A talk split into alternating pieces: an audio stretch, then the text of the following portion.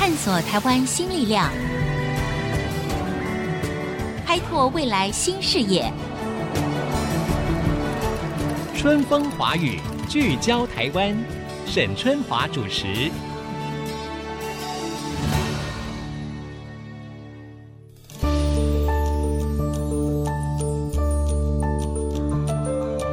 各位听众朋友，大家好，欢迎收听《春风华语》，聚焦台湾，我是节目主持人沈春华。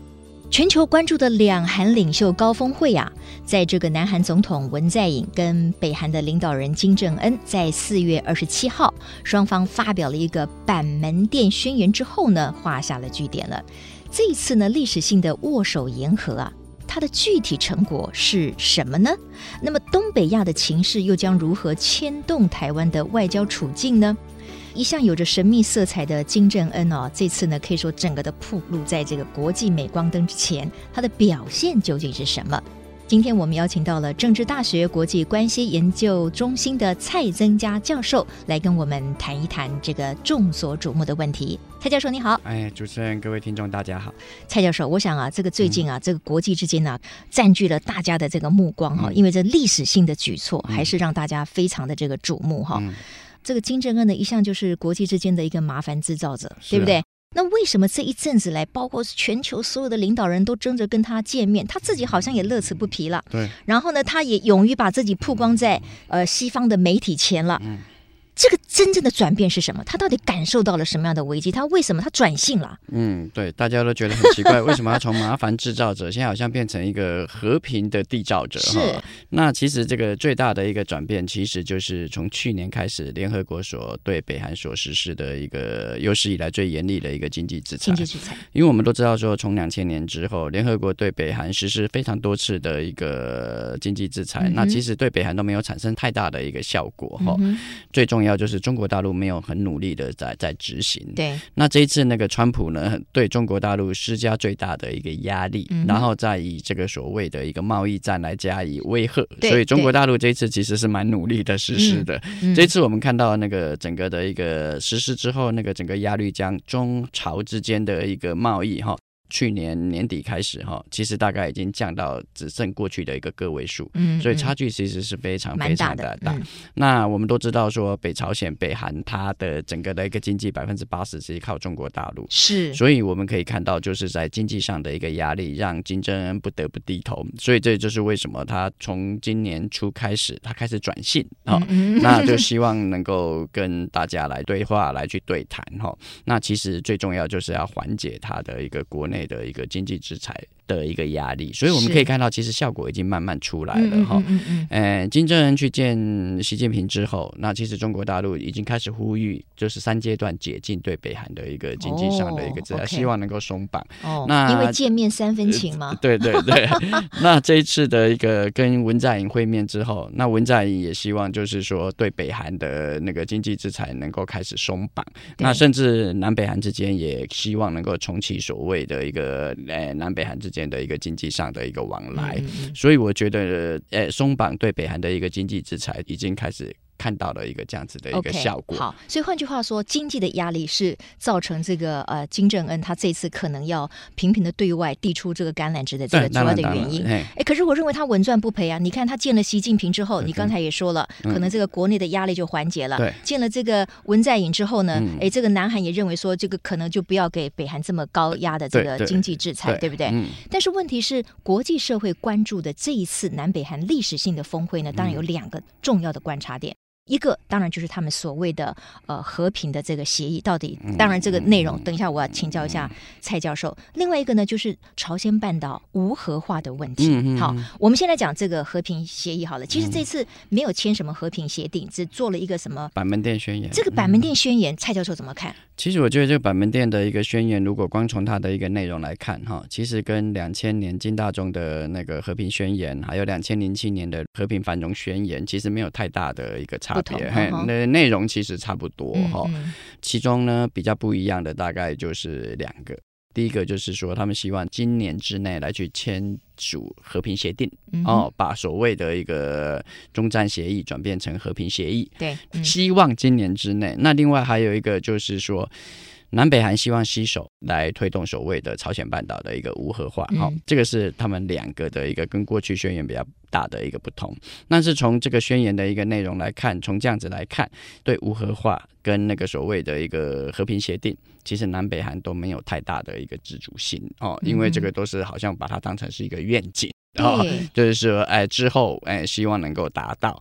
我们先一点一点来看和平协定，为什么南北韩没办法做？哈，因为呢，之前参加韩战的不止南北韩，对，还有美国跟中国，还有美国跟中国大陆，没有美国跟中国大陆点头，他们没有办法来进行所谓的这样子的一个中战的一个协议，来把它转变成一个和平的一个协定。嗯，那无核化呢，其实也不是南北韩所能谈的。所以有人会把这次的一个会议界定成是川普跟金正恩会谈、美朝会谈的一个会前会。会前会，嗯嗯，OK，好。呃，文在寅跟金正恩，如果是像刚才蔡教授所说的，其实没有真正非常具体的这个内容。对。不过当然也跨出了这个历史性的一步了哈。可能要等到六月份的这个川金会之后呢，大家才能够比较明白。嗯。不过我们就从文金会先来谈。那其实没有真正的具体承诺。就好像就是有一个远远方的玫玫瑰，哎，有一个彩霞，但是没有真正，也没有实成嘛，也没有做法，都没有嘛，哈。就我个人的一个预期，就是说，因为过去的两次宣言都是一个北韩他单方面就可以把它撕毁嘛，哦，对啊，因为呢没有一个约束力，然后也没有一个落实的一种方式。那这一次我本来预期双方会有一些白纸黑字，哈，就是说能够把北韩把它给约束下来，但是呢看起来也没有，哈。对，虽然说宣言之后双方好像就。就是啊，三十八度线撤离大声宫有没有？嗯、就是那个心战喊话，哎，对，一个心战的一个喊话。嗯，然后呢，双方就说啊，我们要那个在三十八度线开城那里哈，设定设立了一个军事的一个联络处。其实这个过去都做过哦，那过去做过都是因为北韩的一个单方面的一个违反这样子的一个承诺，对，然后就让南北韩又重新回到的一个原点。举一个例子，两千零七年他们签了一个和平繁荣宣言。然后结果，两千零八年的时候，就一个南韩的一个观光客在金刚山被北韩的军人误射，结果双呃双方又重新回到的一个原点哈。所以这一次呢，双方现阶段的一个举动，其实不能代表说朝鲜半岛已经进入了一个所谓的一个和平的一个阶段哈。这个是一个非常非常的一个脆弱，因为它欠缺这样子的一个约束力。对，那其实文在寅也非常的努力啊，他也把这个所谓的板门店的一个宣言送到了国会去。啊、哦，送到国会去，然后希望国会能够认证，啊、uh 就是说、uh. 把它当成是一个条约，结果反对党反对啊，反对党反对，反对，反对说这个不能够成为正式的条约，对对对，对，这个不能成为一个正式的一个条约，所以其实。那个南韩内部还是有一些不同的一个声音。对，嗯，当然了，我觉得像以南北韩这么多年来的一种对立的一个状况啊，嗯，你说局势可以在这么短的时间之内一百八十度大反转，嗯，当然是有它的困难性的。嗯，不过外界呢所非常关注的这两个部分哈，啊，就是终结这个两韩的敌对的状况，其实真的只有一个相对的表象的一个功夫。像比如说原本大家期待说是不是双方驻军会撤离三十八度线，这个也没做到嘛。那军事管制区呢转化为所谓的和平特区，好像也没有这样子做哈，只有所谓停止这个新战喊话。好了，我请教一下蔡教授了，因为大家都认为说拥有这个核武啊，嗯、就是金正恩他对于国际社会最大的筹码。嗯，结果现在呢，谈判谈的这么快，嗯，大家都说什么这个这个朝鲜半岛要无核化了。嗯，你觉得金正恩有可能真的放弃核武吗？嗯，我觉得这个可能性几乎等于零啊，几乎等于零。对北韩。发展核武到现在已经十几年了哈，而且到现在整个技术其实都非常非常的成熟。不要忘了金正恩最近释出的一个善意，都说他是在维持现状，也就是说我关闭我的核实验场，我停止那个导弹的一个试射，也就是说他的武力核子能力还是存在，是因为它发展到现在其实蛮长的一段的一个阶段了哈。但是以后要不要使用那是我自己的一个。对呀，它可以随时再开启，不就是了吗？对，它随时可以再开启嘛。所以这个跟美国所谓的不可逆。然后完全的可减震的，这所谓的一个契合三原则，其实有非常大的一个差差距远了啊！哎，有个非常大的一个差距。嗯、而且呢，我觉得美国的这个所谓契合三原则，我觉得北韩打死他都不会承认。然 后为什么呢？因为呢，这个是你要常常要接受什么？要接受 IAEA，接受美国的一个检查。嗯、这个对美北韩来讲是非常大的一个耻辱。对对，所以我会觉得说，这个的话，我觉得北韩一定是不会去接受他的。嗯哼。不过这次的这种历史性的会谈哈，因为当然之前呢有也有过两次，那这次比较特别的是什么？是北韩的领导人到了所谓南韩，这个是第一次啦，就是以前都是南韩的领导人跨了三十八度线到北韩去嘛，哈。究竟这一次的文经会它有些什么样的具体内容？六月即将要举行的川金会，我们又可以什么样的期待呢？还有一个问题就是说，这一次啊，金正恩呢，他的表现究竟如何？我们要如何来看待他所有的身体语言，或者是他讲出的话？稍待一会儿，我们再回到春风华语，聚焦台湾。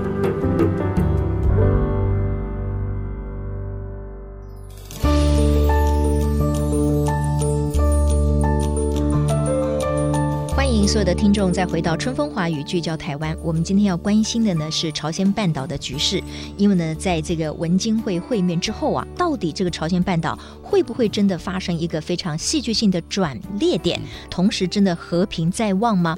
刚才呢，我们访问到了蔡增加教授，他认为呢，双方都没有具体的承诺，对，对不对？好，可是不管如何，这个蔡教授，你会不会认为金正恩他这次可以说是稳赚不赔？嗯、因为他在国际这个媒体面前，这个镜头都围绕着他。嗯、对，当时你看国际社会出动了这么多好几千个媒体的人设去采访，嗯、我想他第一次尝受到了这种被全世界瞩目的滋味，应该感受不错、哦。对。去年金正恩还是一个大家觉得就是要麻烦制造者嘛，对，对吧？一直在试射导弹。Uh huh. 那今年呢，他才试出一个善意而已啊，那大家都争相跟他见面，他现在已经是。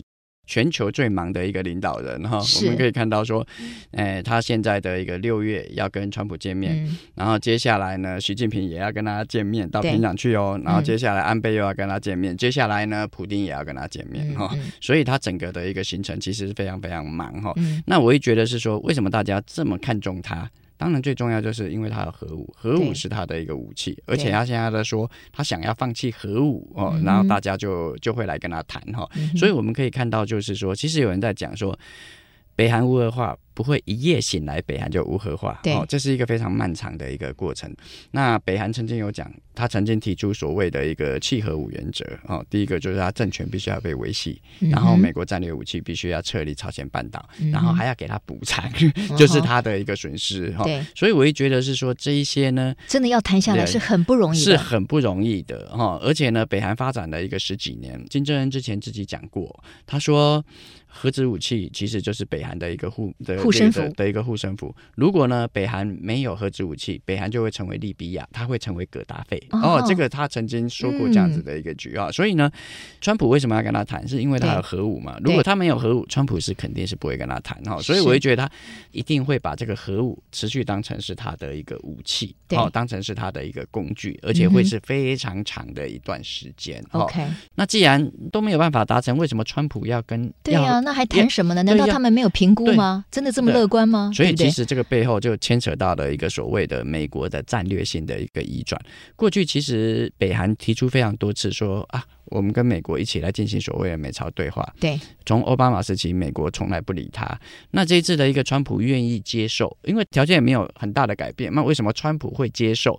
很重要就是说，他想把他的一个围堵的，因为川普上来都一直在处理北韩的一个问题。嗯、那他发现他要透过中国大陆来去约束北韩，所以中国大陆的一个影响力越来越大。所以呢，他愿意来去接受所谓的川金会，跟金正恩来碰面。其实背后的就就是美国战略上的一个移转，把过去的围堵从北韩转移到中国大陆。所以呢，朝鲜半岛的一个情势缓和下来之后，让美国可以全心来对付中国大陆，来去跟中国大陆大打贸易战。是我觉得那个是他背后的一个非常重要的目的，因为把北韩当成是啊，你缓和下来，你不要再闹，你不要再吵，我好好的来对付我的主要敌人。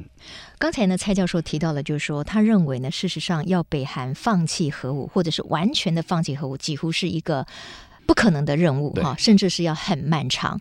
那、嗯、我觉得这个事情呢，对于国际社会或者是对于这个国际超强国的领导人来讲，我觉得也是一个矛盾的议题。他们明明知道北韩手上的最大筹码就是核武，嗯、而他们又要北韩去放弃他手上的最大的筹码，嗯嗯、这就是一个矛盾的状况嘛。那当然，整个国际社会用什么样的共同的力量，或者是说经济制裁，可以逼得金正恩可能做某些方面的妥协，这就是目前正在演的戏嘛。对。可是到底是双方怎么样较劲，那就是要继续看下去才知道。好，川金会紧接着就要上来。蔡教授，您认为说北韩是不可能完全放弃核武的？可是对于老美来讲，你不放弃，我就不跟你谈下去。而且经济制裁，我要用国际的力量把你压缩的更紧张。嗯、那这样子不是也就矛盾了吗？你认为川金会能够谈出具体的结果吗？我们可以从现在的一个美朝之间的一个关系来看哈。川普虽然一方面他。答应就是说，哎，要跟金正恩会谈，而且觉得金正恩做出正确的第一步，就是说他开始要来去放弃核武了。是但是不要忘了，他的一个萨德的一个部署的脚步还是、嗯、还是没有放松哦。对，最近还是加紧对萨德的一个部署。是，而且呢，川普一直所谓的津津乐道，就是说金正恩愿意跟我谈，是因为我在经济制裁上对他的施压得到了这样子的一个成果，果嗯、所以呢，他经济的一个施压会再继续，不会放松。然后呢，一直到北韩完全契合为止，哈、嗯嗯，所以他是一方面跟你对话，一方面是用经济制裁跟你施压，哈、嗯，所以我觉得他是一个双管齐下。但是北韩会不会买账？嗯，因为美国对我实施经济制裁，嗯、我现在就来去分化你跟韩国跟中国大陆之间的一个关系，哦。北韩要的不是美国对他解禁，要的是中国大陆解禁经济制裁，这个对他来说才是最大的一个效果嘛。是，所以我觉得这个是他的一个很重要战略上的一个，就是来去分化美中关系，分化美韩关系，然后我以拖代变，哦，就是用这种方式。是，一直以来呢，我们都认为说这个中国呢是这个北韩的老大哥嘛，哈。您觉得未来这个中国或者是习近平对于北韩跟金正恩的影响力，是不是还是一个非常大的一个情况？嗯，其实我觉得这一次的一个会谈哈，给中国大陆带来非常大的一个焦虑感。好，我们可以看到说，两岸会谈之后，那你看到王毅急着来去访问那个北韩，然后可见那个中国大陆他最担忧的就是什么？就是他对北韩的一个控制力越来越弱。哦，所以当美国跟北韩之间建立了一个正式对话，直接对话管道，对，那就不需要中国了哦。那这个对中国来讲，这个他在朝鲜半岛的一个问题就被边缘化哈。然后呢，还有一个很重要的一个因素，他怕美国为了全力来对付中国大陆，然后使出所谓的一个杀手锏。这个是中国大陆最害怕，就是承认北韩拥有核武。哦，这个对中国来讲呢，影响是最大的，不是无核化，因为呢。如果他真的承认北韩是一个核武国家，是但是呢，他要北韩呢，只要撤除长城导弹，因为只有长城导弹才能射到美国。射到美国。如果他把长城导弹撤除了，只剩短程的话。嗯核武不会威胁到美国，只会威胁到谁？中国。这个是中国大陆最担心的。中国大陆呢，他不希望北韩拥有核武，因为这个让好像有一个不定时炸弹在旁边。对对对，盲盲刺在。而且从中国大陆的一个角度来看，中国大陆是全球周边国家拥有核武国家最多的，印度、巴基斯坦。等于被核武包围。对，俄罗斯，然后现在再加上北韩，这个中国大陆所不乐见。所以最怕的就是说，美国把战略的一个主轴放在中国大陆身上，承认北韩是一个实质核武国家，又让他对中国大陆拥有很大的牵制作用，这个是中国大陆最担心。OK，好，那如果说我们先来讲六月的这个川金会的话，就算北韩不可能承认完全无核化，对不对？那有没有办法达成比较具体的承诺？你认为那个会是什么？我觉得具体比较可能的，比较有可能的一个承诺，就是一个所谓的时程。啊，我什么时候我要做到什么？我三年之内契合这样子，等等这样子哈。对，虽然美国一直提出就是说他很没有耐心，他希望一年之内就契合。对。但是呢，北韩是希望两到三年之内来来达成这样子的一个契合。所以我觉得说，第一个他们可能达成的一个协议就是所谓的一个契合的一个时程。第二个呢，就是说我同意给你这个时间点，但是呢，你在经济制裁上，你你必须要放松。北韩也会提出现阶段。我把那个核实验场关闭，那我请大家外面的人来看，来参观。嘿，这个表示就是说，哎，我真的有这样子的一个决心。那我觉得现阶段如果北韩能够做到时间点，然后又有一些具体的一些做法的话，川普应该会满足他现在的一个，因为他觉得说啊，北韩已经有让步了。这个国际的现实啊，实在是没有永久的朋友呢，也没有永久的这个敌人哈。嗯、而且从这个金正恩突然之间变成了国际大红人，嗯，接受了这么多的镁光灯，然后他突然从一个麻烦制造者变成了一个好像和平的缔造者。别忘了。金正恩他在刚刚这个接下政权的时候，他其实是有非常多的很残忍，或者说一般人没有办法想象的，为了巩固他的政权哈。所以，我们如果观察哈，像那天我看了那整个的那个实况转播哈。因为毕竟他在瑞士读过书，所以他有接受过国外的这个教育哈。嗯、你看他的所谓的身体语言，对我觉得他掌握的比我想象中好很多，非常丰富。然后他会丢出来一些话，是让媒体可以下标题的。对，什么我本来什么两百公尺，我走了什么十一年才走到。对对。然后呢，我带来了平壤冷面。对啊，然后站在历史的这个崭新的起点。对。哎，他挺会下标题，都让这个西方媒体。我看那天所有的这个媒体报道的 quote 用金正恩的远比用这个。文在寅要多，对，所以我觉得他是一个政治化妆师哈，真的是，而且有人说他是一个精算师，但是我相信这个不是金正恩一个人可以想出来，他不像他爸爸一次磨练了二十年才才当领导人，对，所以我就相信他背后的这些外交的这些智囊，其实是有一群我觉得是非常非常的一个出色。OK，不过不可免俗的，我们还是想要了解一下，就是说当朝鲜半岛整个的局势发生了这么大的改变，然后金正恩可以。跟全世界的超强国家的领导人去直接对话之后，嗯、这个对我们台湾的整个外交的局势的影响，嗯、蔡教授，您的看法是什么？其实大家会一直认为朝鲜半岛距离我们遥远哈，其实过去朝鲜半岛的一个命运都牵扯到台湾哈。举例甲午战争，然后就是因为韩国的一个问题嘛，嗯嗯嗯、然后台湾被割让给日本，然后还有那个一九五零年的韩战。让美国来协防台湾，是，所以朝鲜半岛的命运跟台湾其实是牵连在一起。不要忘了哈，那个朝鲜半岛现在两个很重要的一个 player 就行为者，嗯、一个是中国大陆，一个是美国，美国一个是我们很重要的一个盟国，一个是我们旁边的一个非常重要的一个国家哈。嗯、所以这两个国家其实他们的一个互动跟所谓的一个牵动，其实都会影响到整个两岸关系的一个发展。所以这也就是有人一直在说，这次的一个多米尼加事件，对，是不是跟所谓的一个现在的一个美中在朝鲜半岛上的一个角力，是不是有一个非常？您认为是有关系的？对，我认为是有这样子的一个关联性，因为